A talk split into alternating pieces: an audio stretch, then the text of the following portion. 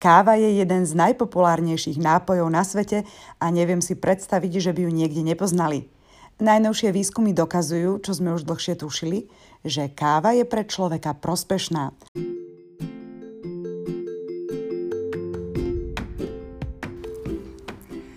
Počúvaš podcast Hýb sa, dobre jedz a spí. Podcast o zdravom životnom štýle so Silviou Makovníkovou a Katarínou Koreckou. Je káva zdravá, mali by sme ju piť, alebo sú aj prúdy, ktoré hovoria, že kávu nie. V princípe áno, káva je zdravá a môžeme ju s kľudom piť. Je veľmi prospešná pre naše zdravie, pre naše srdiečko, pre náš mozog, e, dokonca potlača depresiu u žien. Čo sa týka teda mozgu, kognitívnych funkcií, tak um, zatiaľ sú také vedecké dôkazy, že um, ľudia, ktorí pijú kávu, tak majú nižšie riziko vzniku Alzheimera a Parkinsona neskôr, čiže je to taká páka na to čiastočná. No ale vlastne káva podporuje aj iné mozgové funkcie. Jednoducho máš lepšie reakcie, máš samozrejme aj viac energie, lepšie rozmýšľaš, robíš lepšie rozhodnutie. Ja som ťa raz stretla a hovorím ti, že poď dáme aspoň rýchlu kávu a ty, že nie, nie, lebo ja som ešte neraňajkovala a nikdy nepijem, nikdy nepijem kávu na lačný žalúdok a ja zase ťa vždycky tak pozorne počúvam, lebo ty sa v tom vyznáš, tak snažím sa aj ja teda nepiť kávu na lačný žalúdok, hoci o kaput, kapučino by sme mohli možno klasifikovať, že to je také kakauko asi, lebo občas, občas si ráno uvarím a ja som posadnutá tým, že idem do roboty a v aute pijem kávu, to je také, taký môj rituál. Takže ako, kedy piť tú kávu? Um, dobre, dobrá otázka. No, nálačnú kávu nepijem odjak živa, lebo jednoducho ty sa musíš odsledovať a ja mám pocit, že mne na žalúdok tá káva nerobí dobre. Predsa len mm, je to také zakyslovacie mm, jedlo, hej, alebo teda nápoj. A neviem, mne to proste nálečno dobre nerobí a ja sa rada predtým nájem, že mhm. vlastne prvú kávu si dávam s raňajkami. Keď sa pýtaš, kedy ju piť, no ja pijem tri kávy za deň, dve do obeda, jednu po obede, ale tú poobednú sa snažím vypiť do tej druhej, najneskôr tretej po obede. A prečo? Je to tým, že chodím možno aj skôr, alebo na čas spať o desiatej a hm, hovorí sa teda, že naozaj najneskôr tej druhej, tretej, niektorí ľudia pijú kávu len do obeda práve preto, že ty uh, tú kávu musíš zmetabolizovať a že vraj ešte štvrtinu takej poludnejšej kávy máš v sebe, keď ideš spať. Mm-hmm. No a niektorí ľudia, im to narušuje spánok, buď proces zaspávania, alebo im to zhoršuje kvalitu spánku v noci. Ale, Ale to môže si... byť aj to, to prepáč, že ti do toho skáča, môže byť aj to, že mne napríklad, ja si dám kávu, po, pokojne aj večer, že sa na mne aj smejú, dokonca v podnikoch, hej, že ja si, ja prídeme a ja poviem, že viete čo, dám si jedno kapučíno a ja si potom láhnem a do dvoch minút spím. No, takže nemáš tým problém si zrejme z tých šťastných, čo kávu dobre metabolizujú. Na to totiž to potrebuješ mať taký gen v tele, ktorý naštartuje enzym v pečení, ktorý metabolizuje kofeín. A väčšina ľudí je teda rýchlych metabolizérov kávy, takže môžu kľudne kávu piť, možno, že aj neskôr.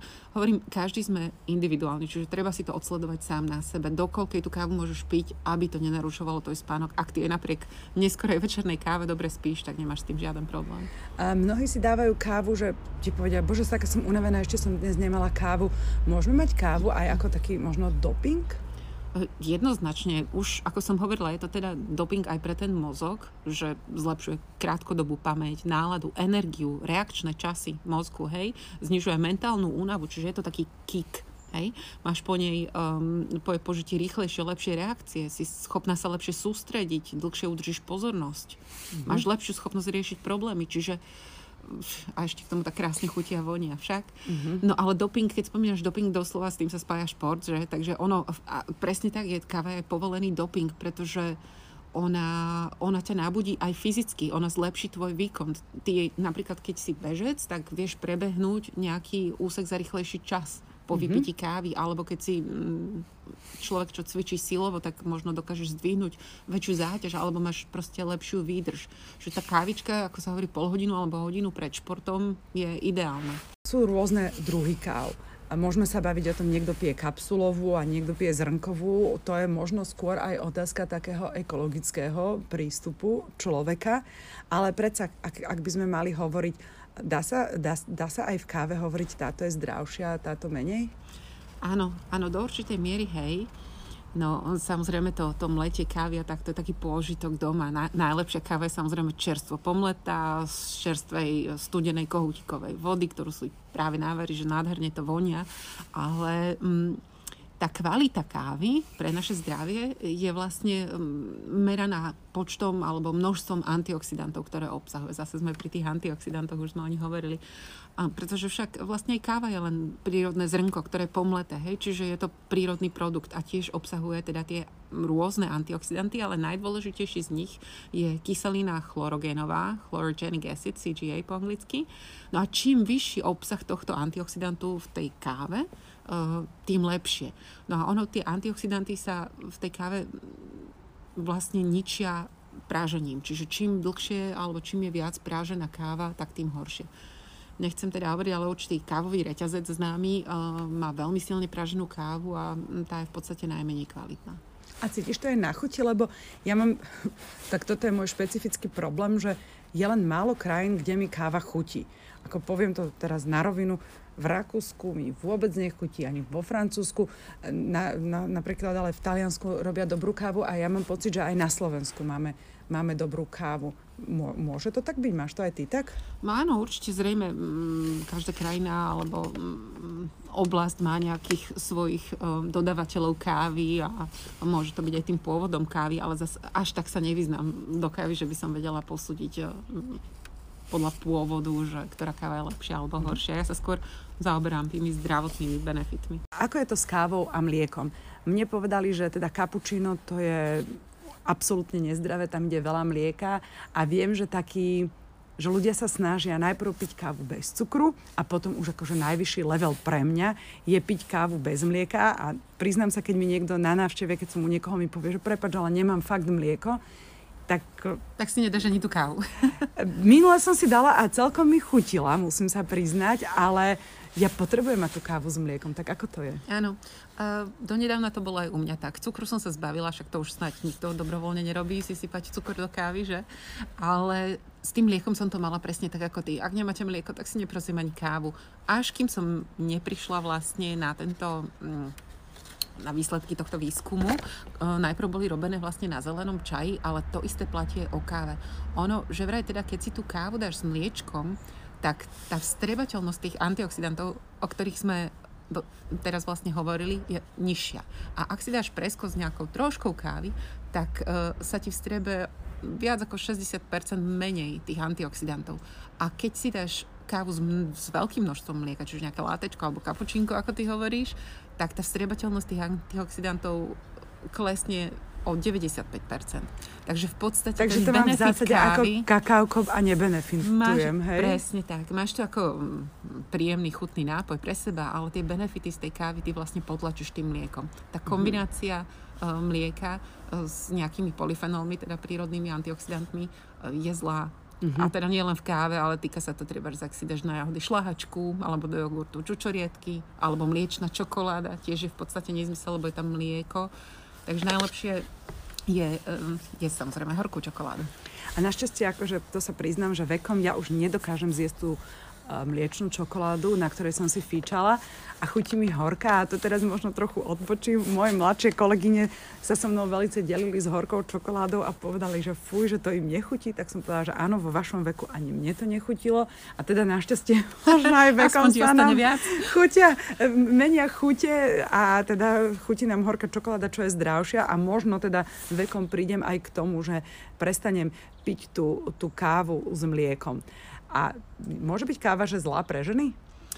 No áno, čítala som um, takú knihu od Alice Vity. Um, ona je odborníčka vlastne na, na hormóny, ženský cyklus, PMS, plodnosť a vôbec problémy s tým spojené. Ona vlastne odporúča ženám vôbec nepiť kávu.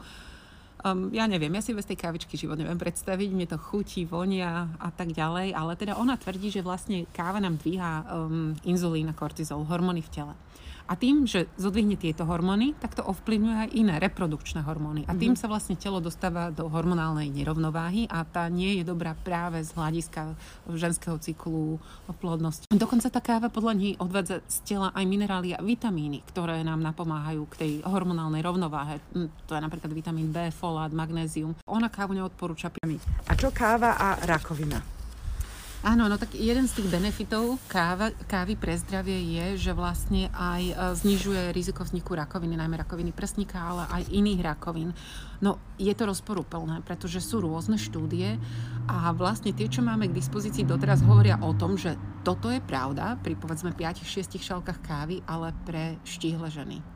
A naozaj, že štíhle, lebo Eh, tie štúdie boli robené na ženách a eh, išlo o ženy, ktoré mali BMI eh, nižšie ako, ako 23 a to sú to dosť štihle ženy. Čiže u tých tučnejších alebo obeznejších žien je káva práve rizikový faktor pre vznik rakoviny. Koľko tej kávy ešte, aby sme si teda na záver povedali, vieš povedať, že koľko by sme jej mali za deň vypiť, lebo asi tiež nie je dobré, nič nie je dobré preháňať. Mm, áno, um, no tie dve, tri kávy sú v pohode. Hovorím, pri tej rakovine sa hovorí napríklad, že pitie väčšieho množstva kávy, čo je 5 až 6 šálok za deň, môže výrazne znižiť riziko rakoviny prsníka. Potom z hľadiska depresie som počula, že teda tá káva do, 10, do, do 8 šálok za deň, myslím. Uh, to bolo, že uh, potláča depresiu, ale zase veľké množstvo kávy ju navodzuje. Takže mne to tak vychádza, že do tých, tých, tých 5-6 5, 6 až 8 maximálne. Viac mm-hmm. nie. Dobre. Čiže zhodneme sa na tom, že káva áno, kto metabolizuje dobre, môže aj pred spánkom. Káva s mliekom áno, ale znižujeme jej rizika. Ale na čom sa asi zhodneme? Káva a cigaretka je no-go. O, to definitívne nie, ale to by sme si povedali v inej časti. to sú toxíny. Takže takto to uzavrieme. Nie, uzavrieme to kávičkou, dáme si spolu jednu dobrú. Dáme si. Dobre, ďakujem. Aj.